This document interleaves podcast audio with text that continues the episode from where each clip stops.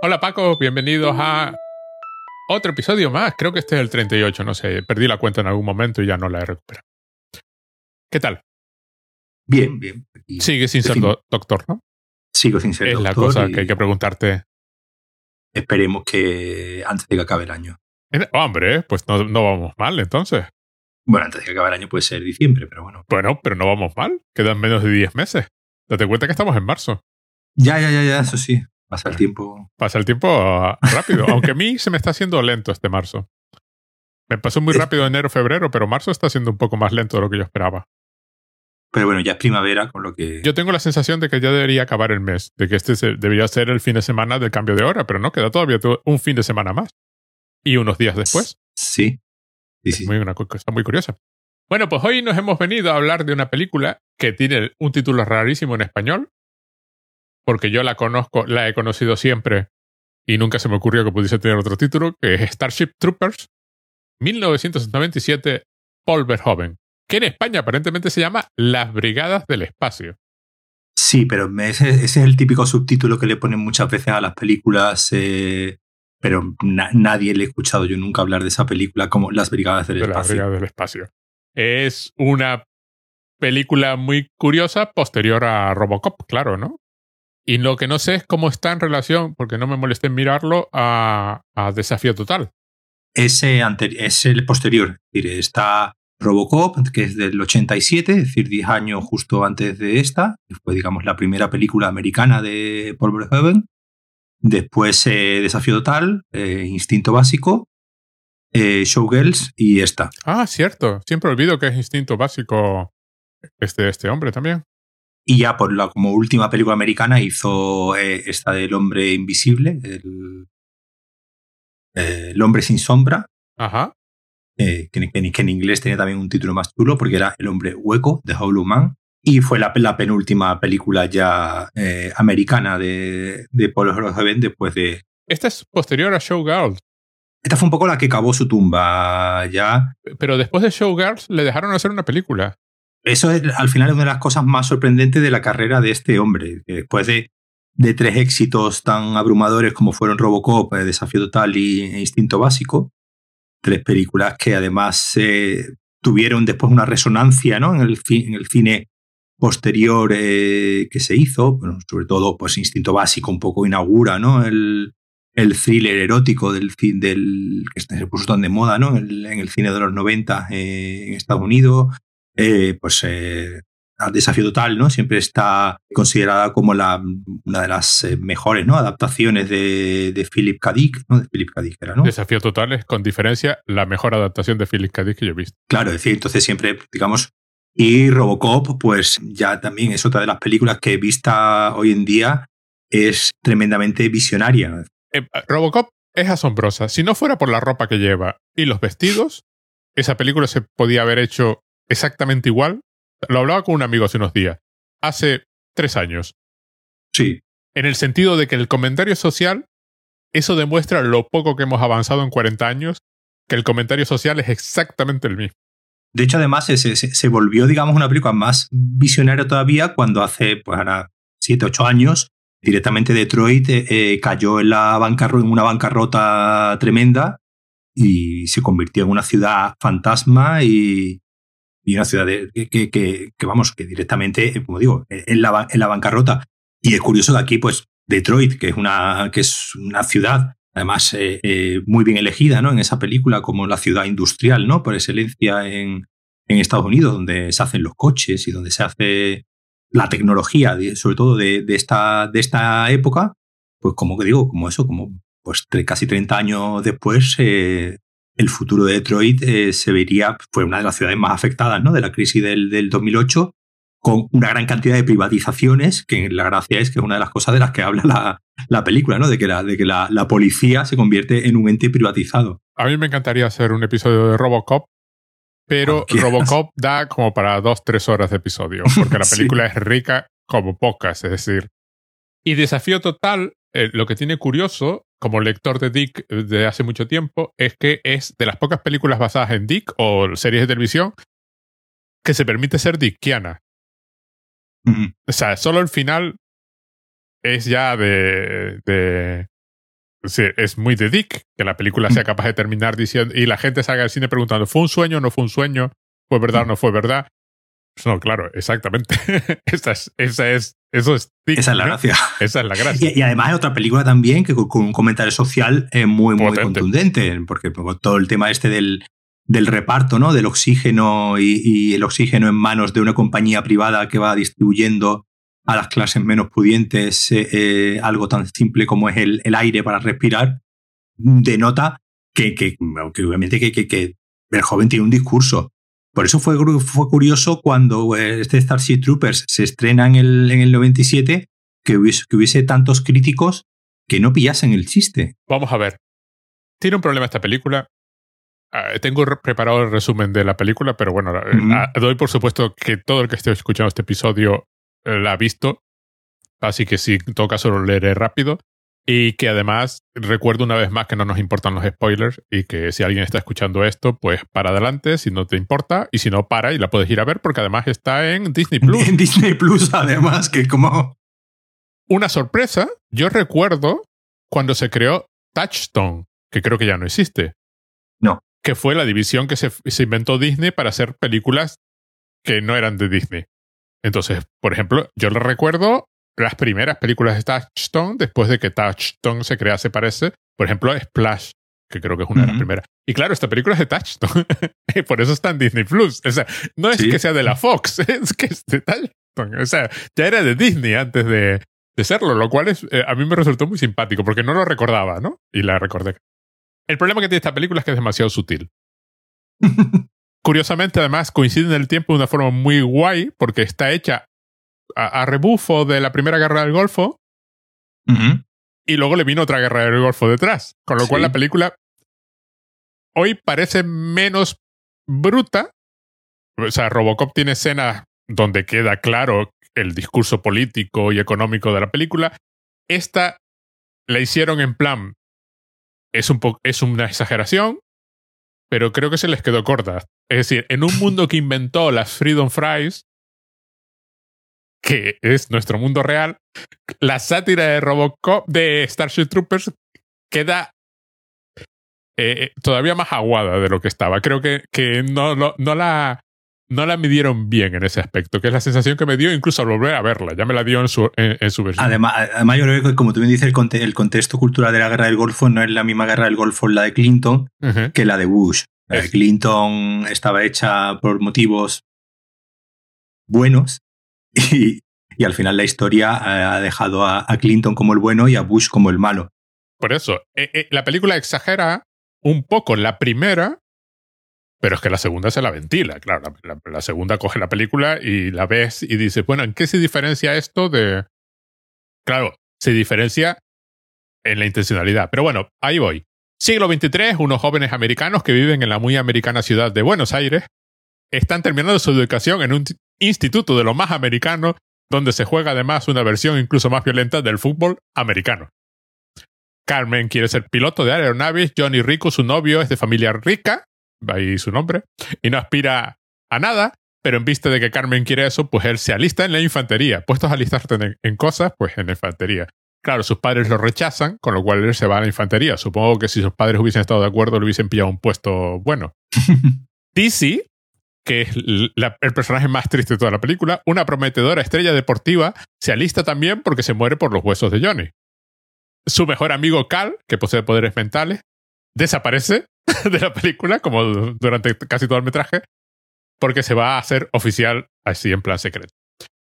El entrenamiento básico va bien, como en plan continuación del instituto, se lo pasan pipa, hasta que la gente empieza a morir de verdad y la cosa se complica. De pronto, además, los arácnidos, que son unos insectos espaciales que andan por ahí, que la humanidad se encontró, hartos de que la humanidad se meta en su territorio, en particular los mormones, que hay un. Sale, salen eh, estos pequeños noticiarios en medio de la película, y uno de ellos es que los mormones, huyendo de la tierra, se da a entender que en algún momento desaparecieron las religiones y los mormones están como perseguidos y se fueron a territorio arácnido, a la zona espacial arácnida, y montaron un planeta ahí con su colonia y los arácnidos acabaron hartos y se enfadaron y además eh, la humanidad pues está metiendo presión por ahí de vez en cuando, así que se hartan y destruyen Buenos Aires con un asteroide. Con lo cual Johnny Rico ya decide que, que lo suyo es servir en los militares. Se organiza la invasión de Clandazu, que es el mundo natal de Arácnido, que acaba como el rosario de la aurora, allí todos muertos. Tras un cambio de liderazgo en la federación, que es el gobierno mundial así de corte fascista, se adopta una estrategia que acaba en la captura de uno de los cerebros arácnidos. Carl, con su mejor pinta de SS, aparece de nuevo y declara que el bicho tiene miedo. La película acaba con un clip de propaganda con los protagonistas animando a todo el mundo a alistarse. Detalles. Un detalle curioso que yo no sabía, lo, descubrí. Casi todos han salido de Melrose Place y Sensación de Vivir. Tenéis Richard y Patrick Muldon, que, que son, son los pilotos. Eh, Muldon eh, persigue a Carmen, al personaje de Denise Richard, pero no se sabe muy bien a quién quiere esta. Son de Melrose Place. Mm. Y Casper Van Dien, que parece tal cual un Hyperman de cuando yo era pequeño. o sea, es total y absolutamente de plástico. O sea, parece. De hecho, da toda la impresión de que está maquillado y fotografiado para que parezca todavía más de plástico de lo que debe ser en la vida real. Y Dina Meyer Dixie son de sensación de vivir. Y por supuesto, Neil Patrick Harris, que es el, el oficial de la SS, eh, es de un médico precoz. No era, no era Barney todavía en esa época. todavía. Es decir, quiero decir, hay una intencionalidad de elegir a un cierto tipo de actor para representar a estos personajes que, que parece muy, muy, muy, muy, muy evidente. Y, además eh, eh, que son todos um, supuestamente argentinos, ¿no? Porque, porque son, son de, Buenos Aires, eh, como tú bien has dicho. es un Buenos Aires donde todos hablan en inglés, aunque siguen teniendo nombres hispanos, ¿no? Porque se llaman Carmen, de hecho, creo que incluso en la, novela en la que se basa, el personaje se llamaba Juan, ¿no? Eh, eh, eh, te, cuento también lo que leí. Lo que leí fue que los guionistas se pusieron a escribir esta película y les salió una cosa que se parecía mucho a la novela. y entonces compraron la novela, porque ya puesto, compras la novela y le cambias el título. En la novela el personaje efectivamente es filipino y además se da a entender que es de raza negra. Hay una escena donde... Pero la novela es muy diferente. O sea, en la novela la lucha es por la supervivencia. Es decir, no es esta... Aquí la, aquí la guerra parece más colonial que otra cosa. Vamos a ver, Clandazu y la Tierra, cuando se nos muestran en un mapa de la galaxia, está cada una en un extremo, es decir, qué problema exactamente hay, no queda nunca claro cómo pueden ser que los territorios estén en disputa cuando cada uno está en un, en un extremo. Y eh, se da a entender que el gobierno de la Tierra, el gobierno de la novela es más de corte militarista con tendencias democráticas, pero muy militarista, que eran más o menos las ideas libertarias del, del Hanley. El, el de la película es claramente fascista decir, la película empieza con ellos en el instituto y su profesor de educación cívica o algo así, que es un ex militar que luego se convierte otra vez en militar porque reaparece luego como en, en las distintas invasiones, eh, les está explicando que la fuerza es el único recurso y que es la única, la fuerza es el único recurso que ha resuelto jamás eh, los problemas en el mundo. Esa primera escena, ¿no? Da, un poco de contexto, ¿no? A qué es lo que, ha pasado. Eh, yo tengo aquí apuntado un, trozo de diálogo donde dice, este año exploramos el fracaso de la democracia, cómo los científicos sociales llevaron nuestro mundo al borde del caos, ¿no? le, dice al, al, inicio, y dice, hablamos sobre los veteranos y cómo tomaron el control e impusieron la estabilidad que ha durado generaciones desde entonces. Vamos, no, es decir, eh, no puede estar más claro. Y, esto es la, y esto es la primera escena, prácticamente la primera escena de la película, donde también se deja claro el tema de los civiles y los ciudadanos, ¿no? Exacto. Que, pues, eh, a cambio, ¿no? De, de, hacer ese servicio militar, ¿no? De, en teoría son dos años. Exactamente. A cambio de hacer ese servicio militar, pues adquieres como una categoría superior a la, a la de eh, civil, ¿no? Los civiles, pues digamos, son ciudadanos de segunda y después están los, pues, los ciudadanos eh, de primera. Es, no, no, no se llega a decir, no, no creo que no se llega a decir en ningún momento pero bueno, sí, sí, se dice, solo lo, tengo que apuntar también, solo los ciudadanos tienen derecho a votar y la ciudadanía solo se puede obtener mediante el servicio federal en el ejército. Sí, exacto. Pero se da a entender que si eres rico y tienes mucho dinero, da absolutamente igual. No podrás votar, pero no tienes ningún problema, que es la situación de los padres de rico. Y de hecho, a él en algún momento, mientras está con sus compañeros de la infantería, se le menciona, ah, no está mal para un niño rico, ¿no? En plan, porque eh, la mayor parte de ellos están en la famosa escena de la ducha, donde están todos desnudos y duchándose, y además eh, aparentemente el director y, y el y estaba desnudo también para que todos se sintiesen cómodos. Además, una escena muy bien rodada porque no hay la más mínima sexualización en ningún momento. es, muy, eh, eh, es todo un triunfo, sobre todo para la época. Varios de ellos dan sus razones para estar allí. Uno quiere que le paguen los estudios universitarios. Una quiere permiso para tener hijos. Hijos, sí. Que es mucho más fácil si eres ciudadano. Pero se da a entender eso, que si tienes dinero, bueno, pues no podrás votar, pero aparte de eso, pues ¿qué pasa? Y si eres pobre, pues te alistas para poder tener cosas en la vida. Porque además otra de las cosas que dice el profesor es que cuando votas estás ejerciendo autoridad política. Estás usando la fuerza. Y la fuerza, amigo mío, es violencia, la autoridad suprema de la que derivan todas las demás autoridades. Y todas, todas estas frases que acabo de decir la dicen en la primera escena de la, de la película. O sea, no, ¿qué dura esa escena? Pues cinco minutos o algo así. Sí. Y ya queda, ya queda clarísimo. Problema de esta película la parodia que está haciendo la película es de un gobierno americano de corte fascista. Claro, se da a entender, pues Estados Unidos se expandió tanto del mundo, o su cultura tanto por el mundo, que básicamente cualquier lugar de la Tierra es Estados Unidos, incluso Buenos Aires. No, hay ningún problema.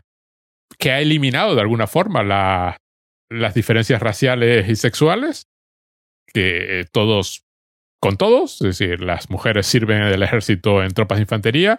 Cuando cae, después del desastre de Clandazu, eh, el, el mandamás de la federación, así de corte militar, pues eh, eh, su sucesora es una mujer de raza negra, que es la que impone el nuevo plan.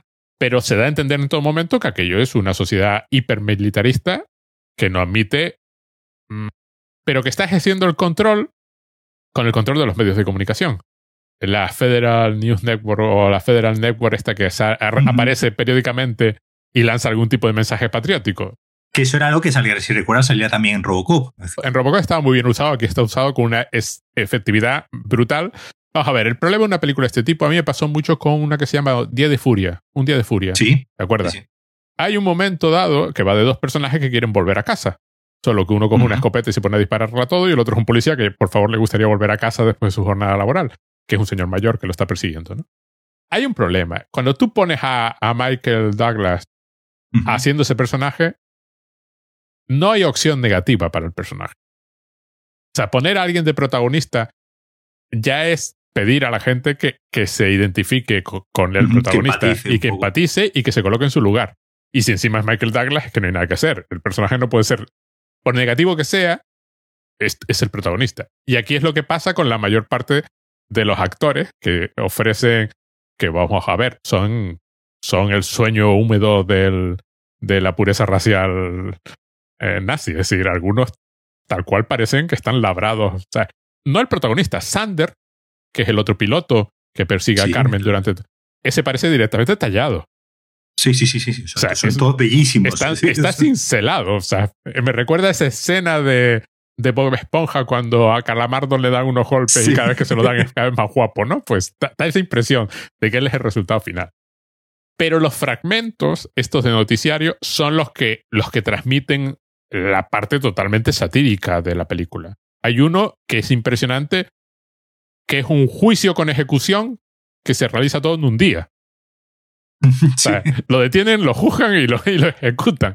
Es, es donde vas viendo la, eh, este tipo de cosas. También, por ejemplo, cada vez que salen eh, los científicos experimentando con todos los arácnidos, ¿no? que son escenas brutales, ¿no? Hay un... Además, el, tema ese de la, del, experimentar con los arácnidos, con los bichos, eh, hay, hay, una, hay un componente de deshumanización muy interesante que hay por momentos que lo van incluso negando, ¿no? Es decir, cuando, cuando están diciendo, pues probablemente tenga cerebro y, tenga sentimientos, ¿no? Estos, estos bichos. Ya dijo Paul Verhoeven que, que una de las cosas más fáciles de, la película fue precisamente que como eran bichos, pues era muy fácil poner a, humanos matando bichos, porque bueno, pues todo el mundo le dan asco a los bichos, entonces nadie iba a sentir pena, ¿no? Por esos, eh, por esos bichos. Si, si tú, sustituyes aquí a los bichos por otra raza de, de seres humanos, pues la película eh, sería eh, insoportable, ¿no? No, no, no, podríamos verla porque precisamente sería extremadamente cruel, pero como son bichos, como, como es, es algo que todos hemos matado alguna vez, ¿no? Todos hemos pisado una cucaracha, un mosquito o cualquier otro, otro tipo de, insecto, pues eh, precisamente esa empatía ¿no? de, la que, de, la que tú, de que tú hablabas se producía, pues como además a todo el mundo le dan asco los, bichos, pues nadie iba, iba, a pensar que esos bichos podían pues sentir miedo, eh, sentir compasión o, en este caso, lo que precisamente lo que, lo, que sienten es simplemente una ganas de, no de vengarse, sino de que, de que, hay un momento que incluso se dice en la, en la película que los bichos están reaccionando a que eh, nosotros les hemos invadido. Es decir, que, que, el, que en realidad los malos de la película son los seres, eh, los seres humanos, que los bichos están tan tranquilos en su, en su planeta y nosotros hemos venido a, dar por saco. Es decir, que, la, guerra pues, se podría haber evitado simplemente pues, dejando a los bichos en paz y no, y no molestándoles en su planeta y, yéndose a otro yéndonos a otro, a otro planeta o incluso colaborando con, ellos. ¿no? En ningún momento se plantea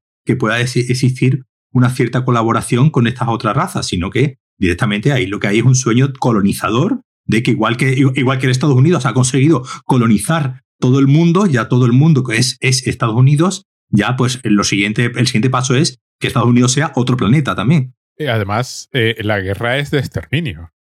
En ningún, en ningún momento mm, se, se, plantea como otra cosa. Sí, sí, no, no, pero además no se plantea eh, que pueda haber otra opción que no sea el exterminio. Van ahí a, de hecho, a, la infantería la tienen contenta solo con el hecho de ir a matar. O sea, no, no hay, no hay mayor opción. Y, y además, lo que tú dices, em, se plantea en varias ocasiones si, si tendrán inteligencia siquiera. se habla de que son bichos capaces de dirigir un asteroide contra Buenos Aires y luego se plantea si serán o no serán inteligentes. Es también eh, está usando el truco este que, que, se usa tanto en este tipo de, de situaciones, de que el, tu enemigo es simultáneamente súper poderoso y a la vez es, son una panda de inútiles. ¿Sabes? Son. No tienen cerebro, pero son capaces de atacarte. Como los gobernantes que tenemos ahora mismo en España. Sí, sí, son a la vez eso, son a la vez súper. Dependiendo donde leas, son muy listos o son muy tontos. Y hay este pequeño fragmento del debate televisivo donde alguien plantea lo de la inteligencia y el otro dice que no, que eso es totalmente absurdo, que cómo van a ser inteligentes, ¿no? O sea, se da a entender que tú necesitas un enemigo y que esta sociedad necesita un enemigo. Y en este caso, pues el enemigo son los insectos, estos, los arácnidos, y que vamos a por ellos y ya está. De ahí, de ahí es tan divertida la, la invasión de Clandazu porque primero tiene el toque este de guerra del Golfo, que esto sí que lo recuerdo, los periodistas que iban con las tropas y ahí entonces está este periodista informando en directo de lo que está pasando y se lo come un bicho en, delante de la cámara, pero además da igual porque precisamente sirve para el esfuerzo propagandístico. Es decir, claro, pues que mira, ha matado a un señor y sale el Johnny Rico gritando por detrás, a correr, a correr. Y el otro es el de nosotros somos superiores, claro. ¿Cómo no vamos a ir a Clendazo ahí y matar los bichos? Y, y los bichos les pegan una paliza se tienen que ir. Y hay una, esta confianza súper de... la humanidad tiene cerebro, ¿no? No, ¿no? no como estos bichos. Mientras que la película está continuamente planteando que no hay absolutamente ninguna diferencia entre la sociedad, entre la federación y los arácnidos. Y la gracia es que al final se, se, se, un poco se, vuelven las tornas porque descubrimos que, lo, que los bichos son incluso más evolucionados que nosotros, porque tienen como una especie de capacidad eh, telepática, ¿no? Y tienen una capacidad de eh, eh, transmisión más allá del, del, lenguaje que nosotros no tenemos. Es decir, que al final, descubrir, que al final incluso se, se, descubre, pero da igual, da, da, igual porque precisamente se usa ¿no? a, a, a, nuestro, a nuestro favor, ¿no? El personaje de, de Neil Patrick Harris que tiene, ¿no? También esa capacidad de, de como también, también telepática, pero se, da a entender que, vamos, que todos los bichos tienen esa capacidad telepática y aquí, aquí son unos, unos cuantos, eh, unos cuantos eh, elegidos, nada más, ¿no? Los que tienen esa capacidad. Es decir, que además eh, son mejores que nosotros. Es decir, no, no tenemos nada que, que enseñarle nosotros a, a, los bichos. Es la diferencia fundamental entre la novela y la película. Es decir, claramente por eso se queda claro que, que el guion de la película va primero, que es que en la novela pues se trata de un cuerpo de élite reducido que usa armaduras de combate. Hmm. Aquí es infantería que va, que va básicamente sin ningún tipo de protección, por mucho que lleven el casquito este, y se simplemente bajan al suelo, se limitan a disparar y que caen todos muertos automáticamente. De la misma forma, porque además acusan a los arácnidos estos de lanzar oleadas, oleadas, oleadas de sus soldados, cuando la Federación está haciendo exactamente lo mismo, lanzando oleadas y oleadas y oleadas de sus soldados. Y, la, y el estamento militar está claramente con una una serie de capas que reflejan las capas de los, de los arácnidos. Es decir, está toda la infantería, luego están estos em, eh, escarabajos gigantescos que pueden lanzar tal, que son como las naves espaciales, que son los que se enfrentan a las naves espaciales. Y luego están los cerebros, que son el equivalente al personaje de Neil Patrick Harris, en el sentido de que los cerebros arácnidos eh, tienen un, pincho que les permite pinchar el cerebro humano y, y absorberlo, de la misma forma que el otro lee la mente. Sí. O sea, la película está haciendo ese continuo diciendo, bueno, la federación se creerá muy, muy guay, pero si les diésemos la vuelta, mm, sería difícil distinguir unos de otros. O sea, si les cambiamos. Si, si lo que vemos son seres humanos corriendo en plan oleada y, y los arácnidos eh, son la federación. Ah, hay un. Ese es el juego de la, de la película. Es Tú, mencionabas antes también la, escena de la, de la, ducha, ¿no? Donde, están todos los, eh, todos los soldados, ¿no? Duchándose desnudos, hombres y, mujeres. Y uno de, los, de, los temas eh, también muy interesantes que plantea la película es precisamente cómo se ha borrado, es decir, en una sociedad, digamos, donde no existe el machismo, ¿no? Donde, digamos, es algo que se ha, que se ha superado, ¿no? Y esto un poco es algo que eh, eh, también está muy, muy presente en toda la filmografía de, de Paul Verhoeven, ¿no? El, papel, su primera película, eh, que aquí en España se llamó Delicias holandesas. Ah, no, turcas Delicias turcas la. Es, que se estrenaron al, revés, entonces, por, el éxito de Delicias turcas, después se estrenó la otra con el nombre de Delicias holandesas, pero es anterior, y es precisamente la historia de, de dos, de dos prostitutas holandesas y pues eh, una película del año 71, ya imagínate, este, este hombre tratando esos temas ya, eh, y eh, precisamente donde vemos a, dos mujeres completamente, completamente, completamente liberadas dentro de sus circunstancias de la Holanda de, de los años 70, ejerciendo la, prostitución, pero digamos con un, con un sentido de porque ellas quieren, ¿no? Porque, eh, porque ellas quieren efectuar, digamos, esa, ese derecho de, de, su libertad. El papel de la mujer está muy, muy presente en, en, el, toda la filmografía de Paul Verhoeven. En, Desafío Total, ¿no? Teníamos la, el, arquetipo de las dos eh, mujeres, ¿no? La, rubia, la rubia y la morena, eh, como, como además las dos, como, como dos mujeres sexualmente muy, digamos, eh, eh, muy, liberadas también, o, por supuesto, el personaje que conocemos todos de, de Instinto Básico, ¿no? Del personaje de Sharon Stone de Instinto Básico, donde es cogiendo un poco los tópicos, ¿no? De la, de la mujer fatal eh, del, cine, del cine negro clásico, pero dándoles nuevamente una, una libertad, una libertad sexual también muy, muy interesante o incluso ya, como digo, en la última película de, de Paul Verhoeven, él, de, del, ¿de es? Del 2016, ya eh, hecha en Francia con Isabelle Huppert, igualmente vemos a un personaje, entonces, o, o nuevamente showgirls, ¿no? Como, como, como, como comentábamos antes, donde son las mujeres las que llevan, digamos, la sartén por el banco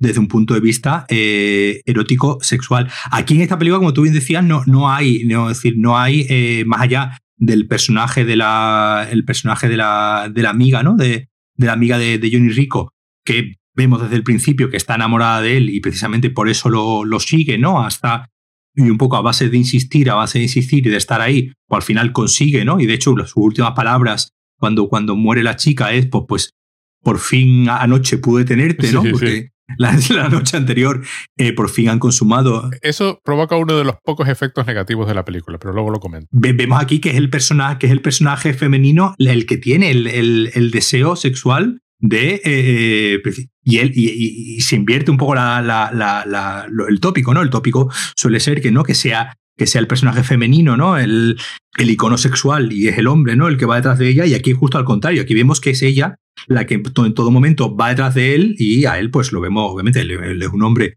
pues de buen, de buen ver, ¿no? Y como tú decías antes, de un físico cincelado y, una escultura griega, eh, y ella es la que lo mira con ojos de deseo durante toda la película hasta que finalmente la chica pues consigue llevárselo al catre, ¿no? Es decir, es ella la que se lo lleva, es ella la que se lo lleva él, porque él, incluso está reticente, ¿no? Pues tiene, tiene su, eh, él está enamorado del personaje de Dennis Richards, ¿no? Y en todo momento tiene, tiene ese, esa cosa ahí en la, en la, en la cabeza. Entonces, como digo, eh, eh, es, es, algo muy, muy, muy interesante esta idea de que ya el, digamos, no, no, no existe una, una sociedad, casi que parece, en fin, apariencia no hay una sociedad eh, machista, no hay heteropatriarcado y ya, digamos, se han, se han fundido. nadie se extraña, ¿no? De que Dennis Richards quiera ser piloto e incluso la, cuando la, nave en la que entra ella a, pilotar, quien se encuentra como comandante de la, de la nave es también una, una mujer. Es decir, que Sí, la, sucesora del Sky Marshal es, es una. Claro, es decir, que, que, que, entendemos que, que, es una sociedad donde el heteropatriarcado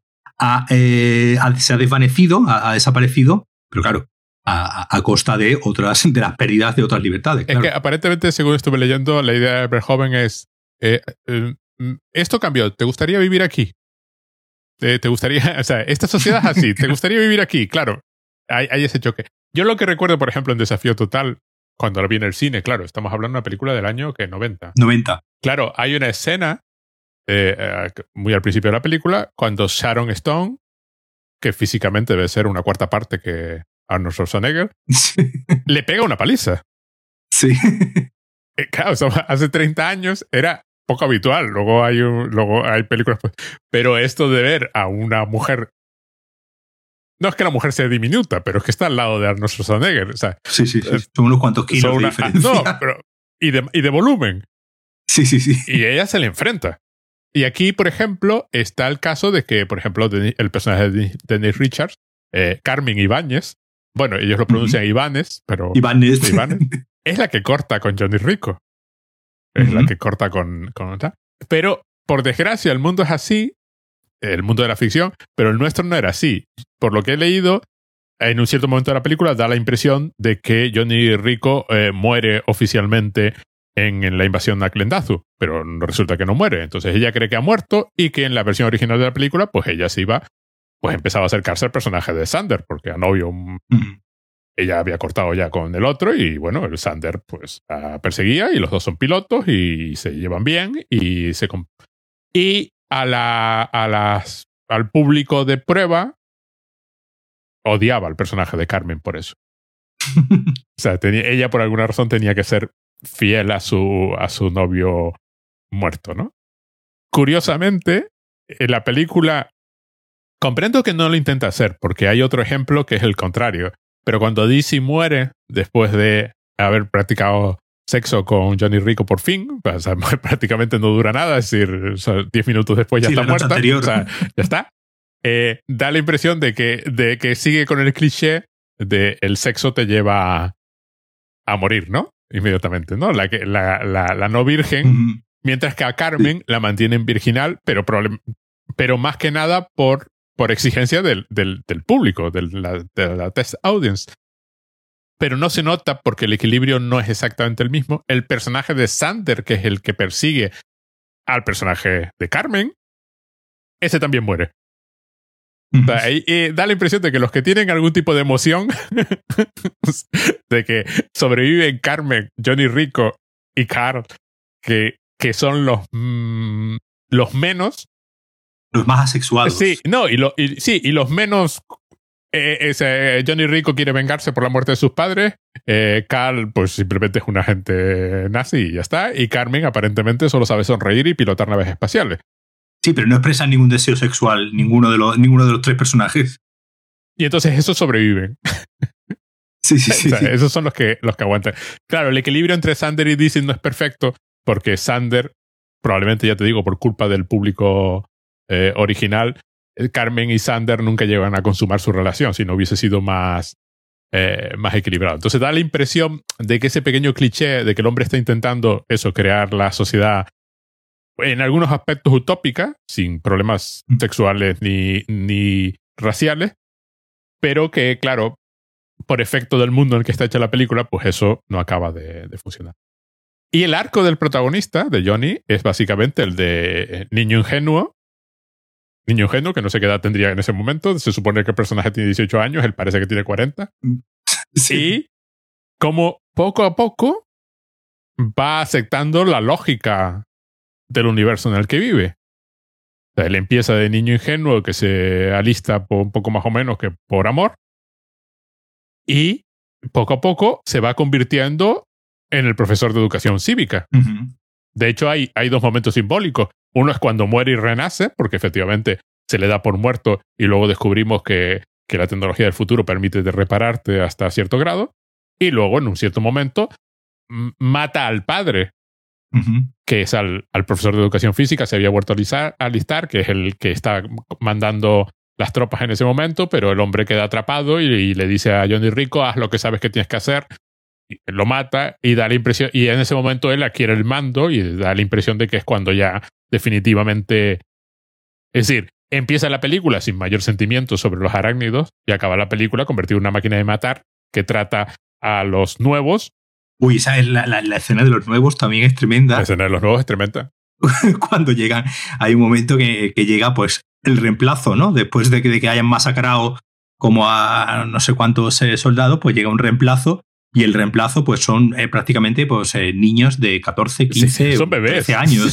son, son, niños de 12, 13, 15 años eh, súper jóvenes, pero que los ven y dicen, bueno, pues esto es lo que hay, pues nada, más, eh, más carne para la picadora o algo así.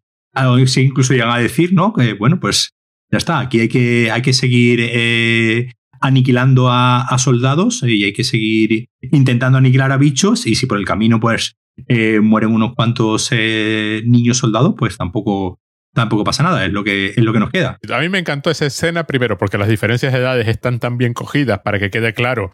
Es decir, se supone que los niños tienen la edad que tenía Johnny Rico cuando se alistó. Pero claro, Johnny Rico pues tiene la, pues no sé, tendría 30 años cuando estaba haciendo la película, no, no, no pinta para nada adolescente, pero eso precisamente sirve a la película, porque lo que está intentando reforzar es ese, ese rango de edad, ¿no? O sea, ellos ahora son los adultos, han, han ocupado el mando, ¿no? Pues han subido, ¿no? Y luego está el personaje de Carl, que cuando aparece es para decir que el ataque este último que hicieron es otro ataque de estos brutales donde muere un montón de gente a una base militar que había quedado abandonada, que habían atacado. Eso estaba todo organizado por, por él y su gente para conseguir ciertos datos y que mandaron a morir a un montón de gente, pero la idea era... es lo que hay que hacer, ¿qué quieres que te diga, no? Sí, que esa idea de, que esa idea de sacrificio también está en el... precisamente cuando el, hay un momento que, que uno de los bichos que vuela coge a, a uno de, los de los soldados, ¿no? Y el, y el profesor coge una, un rifle. Eh, todos creen, ¿no? Que va a matar al, al bicho y lo que hace es matar al soldado que está pobre sufriendo en las garras del, del bicho. Y precisamente es lo que les dice a, Rico, es lo que le dice a todos, ¿no? Que eh, si alguna vez eh, estoy yo en esa situación, espero que hagáis lo mismo, ¿no? Esa idea de eh, no me dejáis morir en, en, en, las garras del bicho. Estoy mirando y Casper Van tenía 29 años cuando la, la película. Es decir, que que bueno, pero eso era muy, eso era muy habitual de, de, esta serie, ¿no? De sensación de vivir y de, y de Melrose Place. Sí, pero quiero decir, lo que quiero decir es que aquí, claramente está aprovechado. Quiero decir, no es casual. Claro, claro, claro, no, no, claro.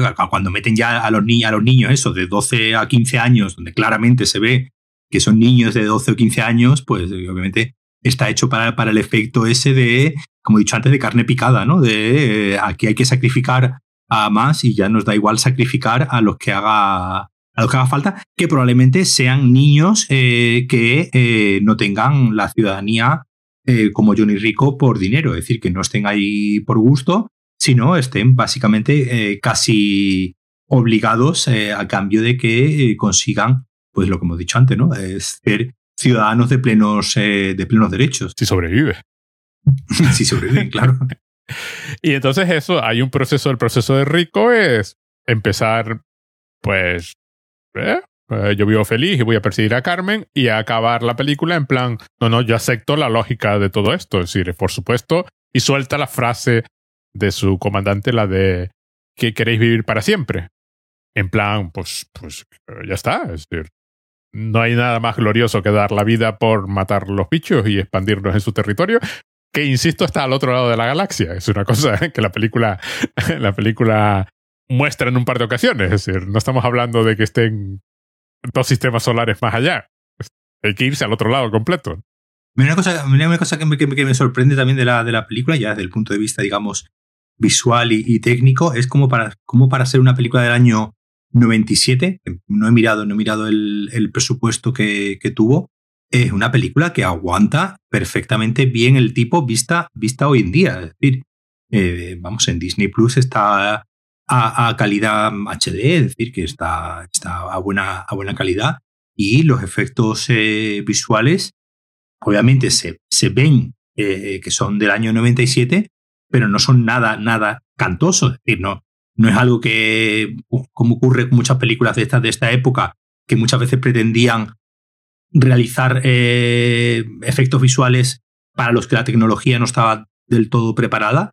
Aquí no, aquí, aquí es una película que digo, eh, se nota un poco que es de la época, pero, pero visualmente eh, es excelente en ese sentido, no, no, no se ve nada antigua. Falla solo en una cosa. Los bichos, por ejemplo, están todos perfectos. Aguantan, están hechos por ordenador, pero aguantan de maravilla. es difícil decir, pues eh, aprovechan muy bien, además que son bichos, como no intentan ser humanos, pues están bastante inventados. Los monitores de las naves espaciales. Sí, sí, que sí. Parecen, parecen de Spectrum, total. Sí, totalmente, sí, sí, sí. Hay unos efectos, los bichos están creados, diseñados digitalmente. En la escena inicial, mientras el profesor está hablando, Johnny Rico está dibujando una animación, él y Carmen besándose, que es ridícula. O sea, es, ya te digo, este Spectrum, o sea, Spectrum total. Y, las y las naves espaciales tienen unas interfaces con unos colores que hacen daño a la vista. Que además, el, el, monitor está en una esquina de la imagen, de lo que tú estás viendo, una tremenda nave espacial que se está moviendo. Y, y la vista se va al monitor, porque está... La, la, yo me acordé de las interfaces que, que pone eh, Kubrick en 2001, que son eh, muchísimo más visionarias que las de esta película. Es que, primero, las de Kubrick están hechas con, con buen gusto. Estas parecen y además uno se pregunta que, que, claro, no se les ocurrió crear una interfaz con la misma tecnología que estaban usando para diseñar los bichos. Entonces, bueno, se gastaron mucho dinero en que la piel de los bichos, bueno, el, el, el dibujo, el camuflaje fuese tal y estas cosas, colores que, que, que, quedan bien en la naturaleza y en las zonas rocosas y estas cosas, y los escarabajos y, y cuando aparece el cerebro, incluso el, cerebro el cerebro bicho aguanta súper bien. Y sin embargo, los interfaces son para matarlos. Porque podrían haber. Sí, pero yo creo que eso en estas películas del espacio muchas veces es lo que más falla. Pues si te acuerdas de, pues, de, Star Wars, ¿no? De la primera y tal. Eh, eh, eh, claro, es decir, ves, ves, ves una tecnología de la época en una película supuestamente ambientada ¿no? en, un, en un futuro donde la tecnología ha avanzado, que es una barbaridad. Pero hay una serie de tecnologías, en concreto la de, la, de, las interfaces, que parece que, que no, que no, no hay como imaginación para imaginarse cómo será las interfaces del, del futuro, ¿no? Al final, yo creo que probablemente es donde es lo que más eh, cuesta trabajo. Y, por ejemplo, yo qué sé, se me ocurre pues, que eso sí lo hace muy bien, por ejemplo, pues Minority Report, ¿no? Minority Report precisamente inventa, y eso, y eso, fue un empeño especial de, de Spielberg, donde empezó a investigar, a decir a, inventores, ¿no? Y a, reunió a varios inventores y a, gente tal para que dijese, bueno, ¿cómo serán las interfaces del futuro? Y esta idea, pues, ahí, ¿no? Tom Cruise moviendo así con las manos y, y tal. Y precisamente fue por eso, porque era, por era algo que a él siempre le, le, le, chirriaba mucho que eh, todas estas películas, precisamente que presentan tecnologías súper avanzadas en algunos aspectos, en otros aspectos como las interfaces, no estuviesen nada, nada avanzadas y se quedasen prácticamente con la tecnología de la, de la época en la que se hicieron. Ah, volviendo a Carmen, es curioso como la película en absolutamente ningún momento, muy deliberadamente, no hace nada, pero nunca nada, para dar a entender que Carmen no sabe pilotar una nave espacial. Desde el primer segundo se establece que ella es un piloto excepcional, mejor que cualquiera de los que están allí, y no hay el típico arco de fallé y cometí un error y entonces me redimo el resto de la película. No, no, no. Ella es siempre perfecta. Incluso. No, al contrario. Eh, de hecho, la primera vez que coge la, nave de verdad, de fuera, del, fuera del simulador, ¿no? Eh, eh, todos piensan que va a cometer un fallo, ¿no? Que va, Que va a rozar un poquito la, nave y ella es todo seguridad y sabe perfectamente que no va a rozar la, nave. Es la película desafiándote a pensar que una mujer no sabe conducir. En, ese momento la película le está diciendo al público, venga, siente lo que... siente el, cliché, porque es lo que sientes, de verdad, ¿no? La, película sabe lo que el público está pensando, sobre todo el público de los 90, y se está riendo de ti. Es el momento donde la película... Eh, eh, eh, no es al revés. Normalmente la película te está diciendo, este mundo te mola, ¿no? Te mola, pero es un mundo fascista, pero te mola, ¿eh? Aquí es, no, no, este mundo en este punto es mejor que el tuyo. ¿Eh? Lo, lo pillas. ya saben conducir. ¿Eh? Lo pillas. Ella es la mejor, ¿eh? Pero además, nunca, nunca, nunca se. No hay ningún. De hecho, el, el, el Sander este, eh, básicamente es su segundo en, en, en, en, las escenas de pilotaje.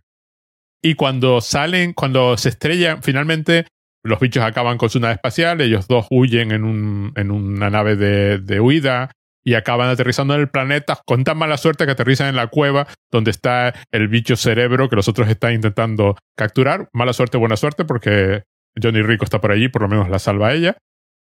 Cuando, se, cuando los dos bajan de la nave, inmediatamente cogen las armas, los dos. No hay tampoco en ningún momento ninguna idea de que alguien coge dispara primero o está más capacitado para disparar. Mm. Johnny Rico consigue su primer ascenso porque DC es la capitana del equipo de fútbol este del futuro. Y es la que sabe organizar para que aquello, estas, estrategias funcionen, ¿no? O sea, es la parte donde la película es más, por el momento nos estamos divirtiendo, ¿no? Podemos jugar a la guerra como jugábamos al fútbol, ¿no? Pero todo esto, hay un punto, y comprendo la crítica, de que le mola un poco la estética, ¿no? Sí, recordemos que los nazis vestían muy bien. ¿sabes? Y, y, tenían coches muy chulos. Y estéticamente, eh, pues eh, las películas del Riefenstahl son muy bonitas de ver. El componente, claro, el componente estético del, del ya yendo directamente al nazismo, ahí fueron muy listos en el, en el que el componente estético era una parte más y, y, estéticamente, como te digo, pues el, el, el abrigo que saca Neil Patrick Harris, pues es un abrigo muy chulo. Entonces, ese juego con la estética, y como tú bien decías al principio, son todos guapísimos.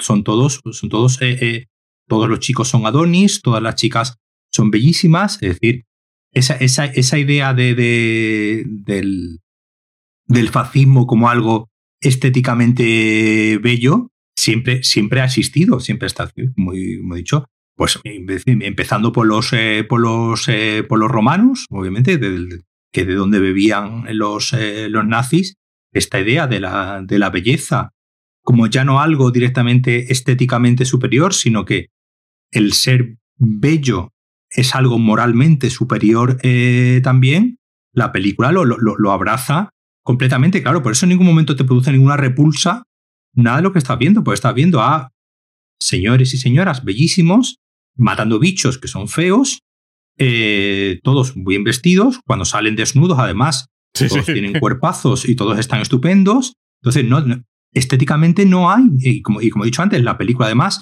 es una película muy bien hecha en el, desde un punto de vista ya visual, pues claro, no hay ningún rechazo estético en ningún momento, entonces es, eh, hay una especie de disonancia ¿no? cognitiva de que lo que está viendo pues, es moralmente deleznable, en el sentido de que estos pobres bichos estaban tan tranquilos en sus planetas y nosotros hemos, y los, estos seres humanos han ido ahí a darles por saco, eh, pero claro, que como son todos tan guapos, visten tan bien y, todo se ve, y todo se ve tan, tan bonito, eh, al, cerebro le cuesta trabajo eh, diferenciar. Eso al final, como te he dicho, eso, ese, es el, gran logro de, de, Hitler cuando decide de que, pues, para grabar estas Olimpiadas o para grabar eh, o para rodar este, este, este meeting que voy a dar, pues contrato a una señora que eh, me lo haga esto parecer todo eh, estéticamente apabullante. Y hoy en día es innegable que precisamente que, el, triunfo de la voluntad y, Olimpia son películas muy bellas de ver. Lo que pasa que el fondo que esconden, que el, no que esconden, no lo esconden, está ahí. Es decir, no hace falta, no hace solamente que tener ojos en la cara, tampoco, tampoco que lo esconda. Pero el fondo que tienen, pues obviamente es, es, es, totalmente inmoral. Entonces, es, un poco la, la, gran, la gran, gran logro del, del, en su momento del, del nazismo y del ya el fascismo ya de, eh, eh, en general. Esa idea de, de, combinar una estética tan sublime con un fondo tan, tan a todas luces inmoral, claro. Es que la película, de hecho, cita al, a Lenny Riefenstahl. Hay escenas, sí, sí, sí, hay muchas escenas tomadas. Es decir, por un lado, te lo está poniendo más que claro. Por un lado, te está diciendo el tipo de sociedad que está mostrando. Y por otro lado, la propia estética de la película no puedes evitar que seduzca. Es el. Es... El, momento cuando, cuando Johnny Rico eh, lo, lo, condenan a darle latigazos. Sí. Es decir, es, un momento totalmente homoerótico. Sí, porque estás viendo ahí a un señor, que es un señor, pues, con unos músculos muy bien, muy bien puestos, puestos así, con los brazos hacia arriba. Eh, ¿Cómo era? El, ¿qué santo es? El, que, el de las flechas. Ah, sí, ya. no me acuerdo cuál es. ¿San Sebastián? San Sebastián, creo que ah, es. Sí. Que, que, es un, que es un mito eh, eh, eh, homoerótico, precisamente, porque suele ser representado con una lozanía y con una, y, con una, y con una belleza, con los brazos hacia arriba y los músculos completamente marcados, en un momento donde, lo que están haciendo es darle latigazos. Es decir, el látigo también como, como otro, otro elemento erótico muy, muy fetichista. Es un momento totalmente fetichista el de, eh, de los latigazos, ¿no? A, a, Johnny Rico. Y por ver joven, obviamente es un señor muy, muy listo y juega precisamente con, con, todo, con todos esos, con todos los elementos, precisamente para no producirte al menos ningún rechazo estético. Supongo que ese fue el problema original de la película que tú comentaste al principio. Por un lado, que estéticamente está hecha de forma que no provoque rechazo, o sea, no, no intenta intenta que pienses la película y digas, pero bueno, sobre todo en los fragmentos de, de los noticiarios y la idea de, de ¿quieres saber más? E, en, plan, eres libre para elegir, pero en realidad te estoy guiando, ¿no? Te estoy guiando a la conclusión que yo quiero, ¿no? Los niños aplastando las cucarachas que están ah, poniendo, poniendo de su parte en el esfuerzo bélico, ¿no? La escena final con el bicho, con el bicho cerebro, que le están insertando por el cuerpo todo tipo, unos aparatos aberrantes de ya de directamente de tortura, pero está presentado con esta música. Creo que está imitando, si no recuerdo mal, por lo que leía, a los, a los de a los noticiarios de guerras de Frank Cappa. y, que, y que están hechos con el mismo espíritu de, eh, de vamos a darlo todo por nuestro país y, y pero lo que tú estás viendo es cómo están torturando un bicho. O la escena donde a, al arácnido y se come una vaca, que también es otro noticiario. Y además sale con lo de censurado, que es la parte más divertida. Sí, sí, Todo está hecho por ordenador, pero sale un cartel que pone censurado. Y la otra parte que debió de confundir, sobre todo a los críticos americanos, es también por lo que he leído, fue que efectivamente no está criticando el nazismo, está criticando la mm. posible deriva de Estados Unidos. Y eso es más difícil de aceptar, claro, porque es lo que ya dijimos antes, es decir, la impresión que da es que la federación no es más que Estados Unidos ocupando todo el planeta. Y además recuerda que, que venimos eh, eh, prácticamente desde el año 97, eh, Independence Day es de dos años antes, 95, 96, sí, 95. Dos películas además hechas por dos directores no americanos, ¿no? Roland Emmerich es, es alemán y este es holandés y dos películas que eh, eh, tienen su componente. Eh, Roland Emmerich es un señor también que parece que no, que, al ser alemán lo lleva en los genes, que el militarismo pues también es algo que le pone, que le pone mucho, ¿no? Y pues Independence Day era una película que vista con ojos irónicos puedes en cierto modo pensar que está haciendo parodia de, ese, militarismo estadounidense aunque no. Independence Day es una película hecha completamente en serio, simplemente que aquí, pues, conociendo, claro, la gracia es que conociendo a Paul Verhoeven, conociendo su filmografía, es decir, sabiendo de dónde viene, sabiendo todo lo que ha hecho, es decir, no es que sea la primera película americana de Paul Verhoeven, sino es prácticamente la, penúltima, ¿no? Y claro, precisamente los, críticos americanos quizás no quisieron o no les pareció bien que viniese aquí un señor holandés a decir cómo iba a acabar nuestro país. No es lo mismo que, que la crítica, pues Estados Unidos es un país que, que en su cine es mm, sí, es, admite la crítica, ¿no? Pues, eh, pues eh, Oliver Stone, ¿no? Con Platoon y Nacido el 4 de julio, eh, pues hasta, incluso hasta cierto punto Forrest Gump, ¿no? De, de Robert Zemeckis. Que, Tres días del cóndor. Tres días del cóndor, es decir, tienen una tradición de cine político donde son capaces de verse ellos sus propias costuras, ¿no? Y son capaces de, digamos, verse ellos mismos las cosas que hacen mal. Claro, aquí es, como te digo, viene un señor holandés a decirnos eh, cómo, vamos a, cómo vamos a acabar y quizás por eso no sentó demasiado bien esa, incluso que a lo mejor lo que parecía es que a Robert Joven le parecía bien que Estados Unidos acabase, acabase así, ¿no? Es que creo que hay una anécdota donde le preguntaron por el personaje de Neil Patrick Harris cuando sale ya en vestido ya completamente de nazi, algo sobre eh, si era positivo o negativo el personaje o algo así. Y, el, y creo que él, respondió que cuando ves a alguien con una gabardina negra lo que hay que hacer es salir corriendo. Porque creo que, claro, eh, eh, por mejor es un señor, que no le hemos dicho, pero, pero vivió la Holanda ocupada por los nazis, claro, cuando era pequeño. Sí, sí, sí. sí. De hecho, de hecho después, después hizo una película, ¿no? La, la última película eh, holandesa que, hizo, el libro, el libro negro, precisamente es una película que trata sobre los últimos coletazos de la, eh, de la invasión eh, alemana de, de, Holanda y cómo pues, pues los, los, eh, los nazis pues, se cargaron ¿no? a muchos, hicieron como una especie de listado, ¿no? un poco de eso va la película, de listado de personas ricas en, en, Holanda para ir un poco pues exterminándolas e ir quedándose con, con su con sus, eh, con sus joyas y con su, y con su capital. Y, pues obviamente este hombre pues, sabe lo que es el, el, nazismo porque lo ha sufrido en su propio país, claro. Pensar que está haciendo una película nazi es complicado. sí, sí, si sabes. Entonces, eh, efectivamente e, es, e, está criticando, pero vuelve a ser un poco visionario, porque ya te lo dije al principio, es decir, es una película que, que flota entre dos guerras del Golfo y la segunda, en términos de propaganda, hace que, hace que Tropas del Espacio parezca. Bueno, pues parezca hasta, hasta sutil. Sí, sí, es una película que obviamente vista hoy en día, con, bueno, pues ahí hemos tenido cuatro años de, Donald Trump eh, diciendo quién era ciudadano y quién no, ¿no?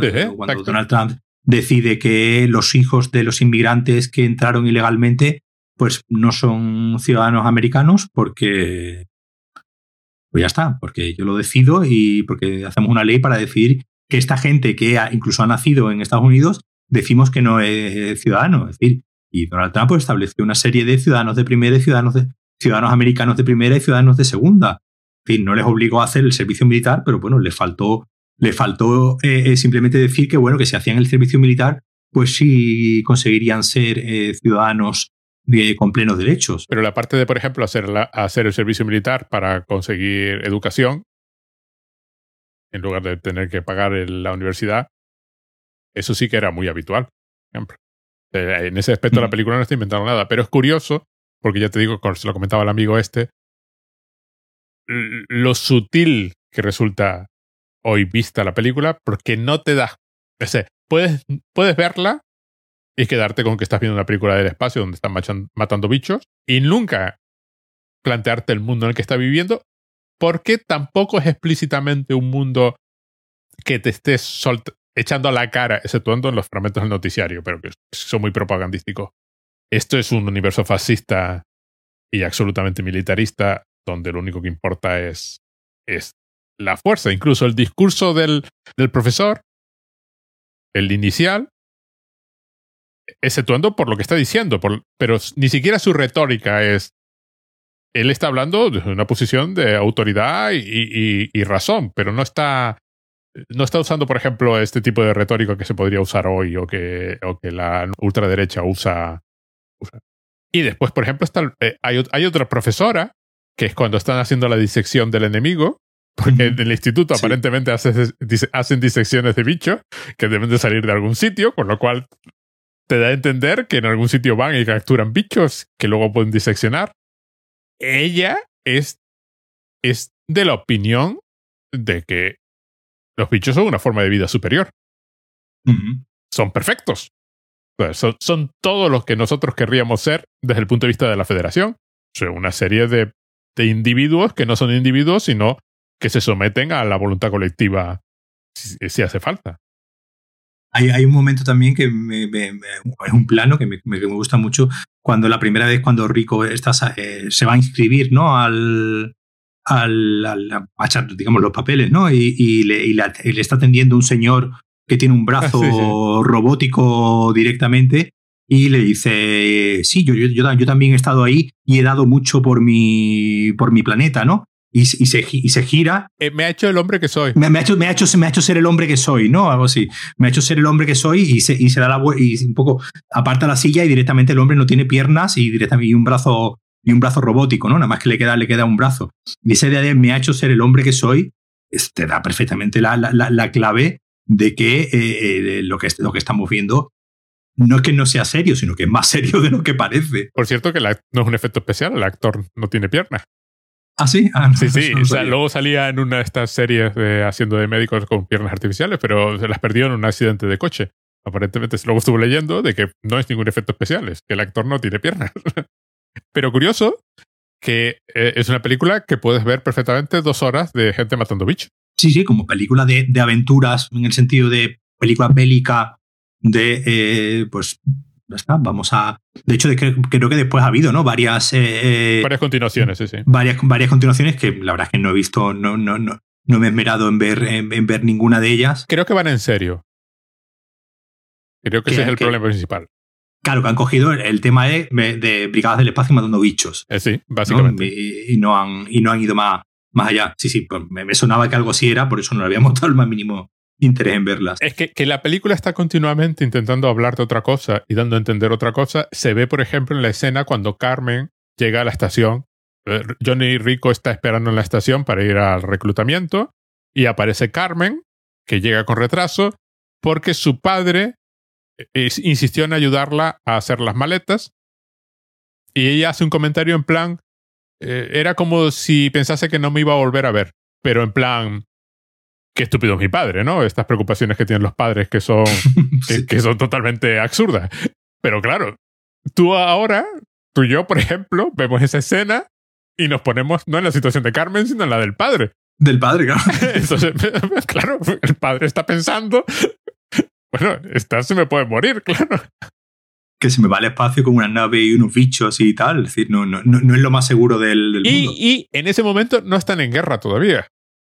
La guerra empieza después de los latigazos a Johnny Rico, que es cuando él cuando el, único que tiene punto bajo en toda la película, que es cuando, pues yo esto lo dejo porque no es para mí, pero bueno, los bichos han matado a mis padres y han destruido Buenos Aires. Eh, no, espera, Buenos Aires Buenos Aires. Ibanes, Ibanes. Y, y, Ibanes y Buenos Aires. Entonces eh, vamos a vamos a convencerlos de que yo nunca lo dejé. Y luego también la, eh, las luchas entre los distintos, entre pilotos de infantería, por ejemplo, que hay una escena también ahí donde se pegan puñetazos entre los dos Adonis. Y... Sí, pero yo creo que yo creo que eso, como tú decías antes, un poco está hecho un poco para, para crearle una especie de, de enemigo, ¿no? De especie de enemigo al personaje de, de Johnny Rico y crear ahí un poco ese triángulo que es cuarteto amoroso, ¿no? Porque están ahí eh, entre la, la, amiga, ¿no? La, eh, Johnny, la, la amiga, eh, Carmen y, el otro, los cuatro, digamos, por darle, darle ahí un poco el rollo Melrose, Place, sensación de vivir a los, a los actores. Incluso a lo mejor yo creo que incluso ponerlos en territorio conocido, ¿no? A, ellos. ¿no? Estos están experimentados en, en estas series de. Yo, yo recuerdo en su época que yo, yo Melrose Place la, la, veía, la, seguía, con, lo seguía con más o menos asiduidad y había gente que se la tomaba en serio. había, había, gente que creía que esa, que esa era una serie que estaba hecha en serio cuando no, pues era un culebrón, eh, un culebrón cada vez más disparatado y cada vez más absurdo eh, sin, ningún, sin ningún mínimo sentido, ¿no? Había personajes que se volvían locos de un capítulo a otro, había personajes que se abrían la cabeza contra la piscina de repente de un capítulo a otro, y, además eran todos actores eh, horrorosos, pero, pero, pero igualmente bellísimos, ¿no? Un poco lo que ocurría aquí. Y yo creo que también fue, algo que, que obviamente yo creo que Verhoeven sabía lo que estaba haciendo cuando contrataba a toda, a toda esta gente, pero un poco es lo que yo creo que, que también afectó a la percepción del, del público a la hora de, de, ver la película, ¿no? De, pensar que esto era un Melrose Place en el espacio, ¿no? Que al final, como digo, el, el, tono era muy, muy parecido, porque a mí siempre me pareció que Melrose Place era una, era una serie completamente eh, satírica y, una, y, completamente irónica. Es decir, hay na, nada, yo creo que nada, que nunca nadie, en, probablemente los actores eran los únicos que se tomaban en serio eh, su trabajo y los que estaban escribiendo los guiones lo que estaban pensando es, pues, a ver, a ver cuál es el siguiente triángulo amoroso absurdo que podemos inventar simplemente por, el, por, la, por la diversión de hacerlo, ¿no? Sin más, sin más sentido. Y en ese sentido, pues yo recuerdo que era una serie muy divertida si la veías con esos, eh, con esos ojos. Ya te digo, de todas formas, quizás el problema de Tropas del Espacio es que no es lo suficientemente explícita. Es decir, tiene todos estos pequeños detalles que empiezas a juntar y es demasiado buena película de matar bichos en el espacio. Ese es su problema fundamental desde mi punto de vista. Este, esa parte está tan bien que, que en ocasiones logra ahogar lo otro. Mientras que, por ejemplo, en Robocop, mm. a mí me, me, parece que el equilibrio está muchísimo mejor logrado. Y pues yo te he contado, ¿no? Que yo fui a ver Robocop al cine, ¿no? Con 11 años algo completamente eh, impensable hoy día, claro. Imagínate una película como Robocop, donde pues prácticamente en la primera escena le, le, le, disparan a un señor en la, en la mano y se la destrozan. Y después le disparan los testículos, donde eh, un, un, CEO de una compañía eh, absorbe cocaína de los pechos de una prostituta, es decir, y esta película me llevaron a mí, yo recuerdo a, con 11 años a, a verla y yo decir, mm, Dios mío, esto que estoy viendo no es la típica película de acción que estamos acostumbrados a, ver. Y es algo que, es algo que, que, se ve. Y ya después con, con, con, el tiempo, como, como decía antes, todos esos detalles de los que, de los que hablábamos, del, pues eso, de la privatización de la policía, ¿no? del, del, del uso de, la, de, la, de las compañías eh, experimentando ¿no? con, el, con los eh, pobres eh, policías y tal, pues ya con el tiempo. Pero yo recuerdo haberla, haberla visto con, con 11 años y darme cuenta de que esa no era la típica película de un, un robot policía, ¿no? De, de los, eh, de los 80. Claro, que es lo que tú pensarías, claro, una película se llama, además se llama Robocop. Robocop, claro, sí. Ah, pues. No, no, no. La idea es, esto es lo más normal del mundo, la ves y piensas, Dios mío, por favor, ¿no? Que, pero se nota mucho por el personaje, no recuerdo cómo se llama el personaje de ella, ¿no? sí, la, la, la, compañera, la, mujer policía, la compañera, que que, es, es su compañera. No es, hasta en el cine de los 80 eso es raro, ¿no? Y lo mismo pasa con, con Desafío Total.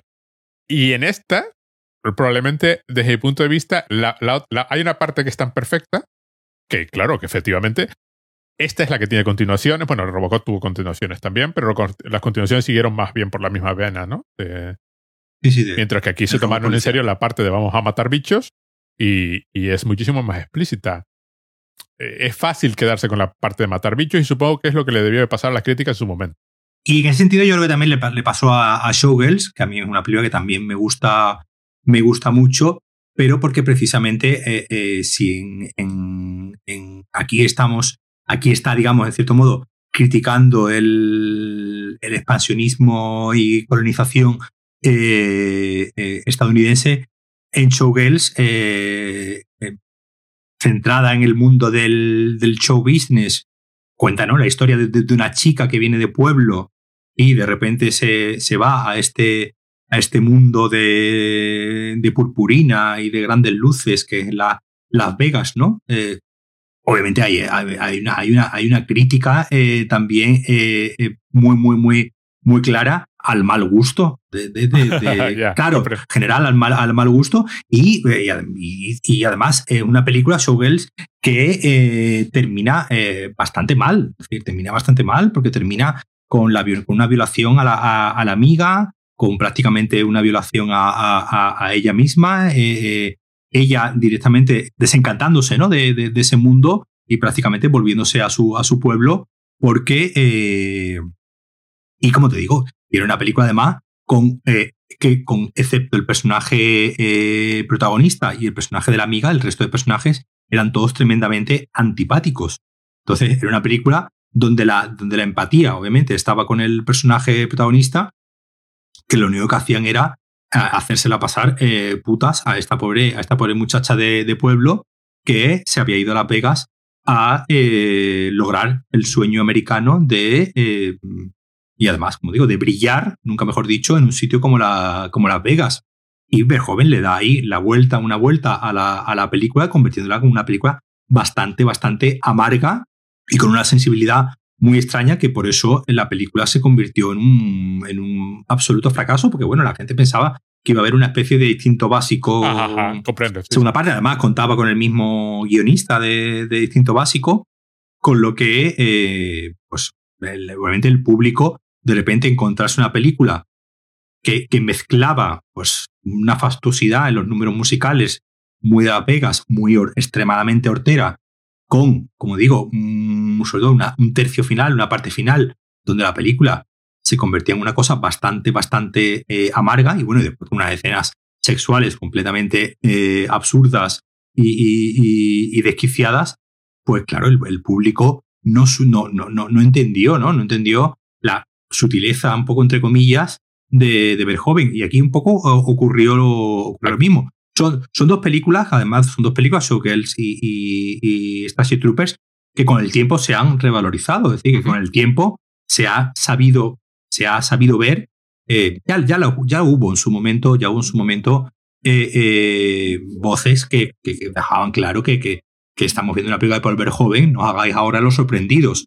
Simplemente, pues que, que, que, como tú decías antes, en Robocop, en Desafío Total y, en Instinto Básico, un poco había quedado más, pero bueno, ya en Instinto Básico nos pone a un, a un personaje protagonista, policía eh, Michael Douglas, que es un señor completamente indeseable. Un señor eh, eh, cocainómano que ha, tenido, que ha tenido problemas con la droga, maltratador sexual, maltratador, maltratador directamente, prácticamente un violador, es decir, no es un policía moralmente eh, intachable, sino es un, tipo indeseable.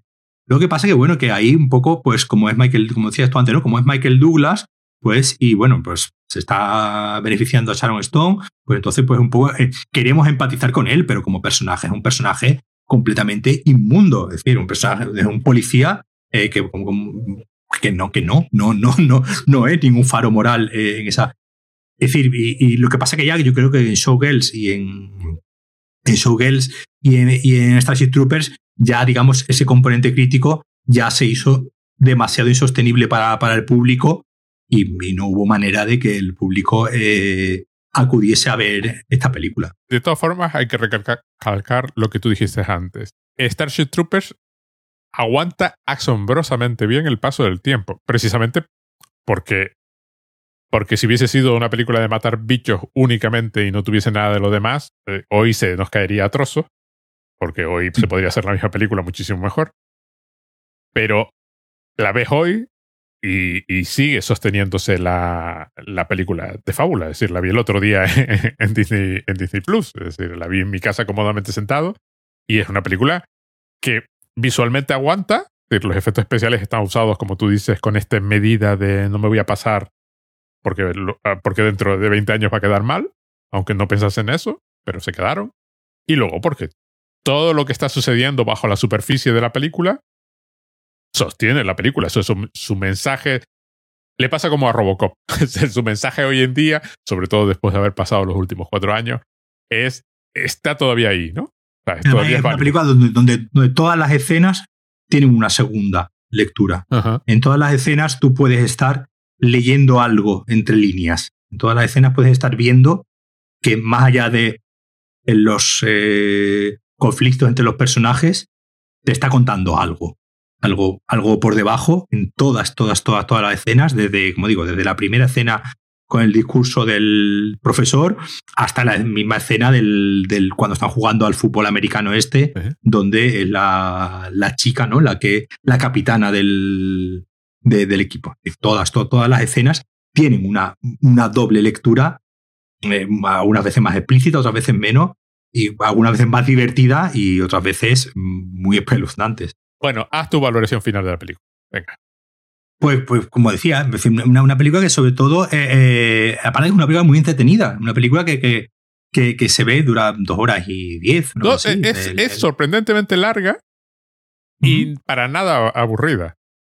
Y para nada aburrida. Entonces, una película que, bueno, eh, en cierto modo sigue un esquema clásico, ¿no? Un esquema clásico del ejército, el entrenamiento, la primera lucha, donde salen las cosas mal, ya una segunda batalla donde ya hemos aprendido algo y ya, eh, ya pues van saliendo las cosas bien, eh, el encuentro final ¿no? de los diferentes personajes, en fin, en ese sentido, la película tiene una estructura eh, muy clásica, pero precisamente como decía, una película dentro de esa estructura clásica de, de, de, soldados bellísimos matando bichos, una serie de comentarios siempre por debajo que la hacen precisamente el doblemente, doblemente divertida. Bueno, Paco, lo dejamos aquí entonces. La película está en Disney Plus, no hay ninguna excusa. De todas formas, yo hacía tiempo que la quería volver a ver y, no estaba en ningún sitio y de pronto.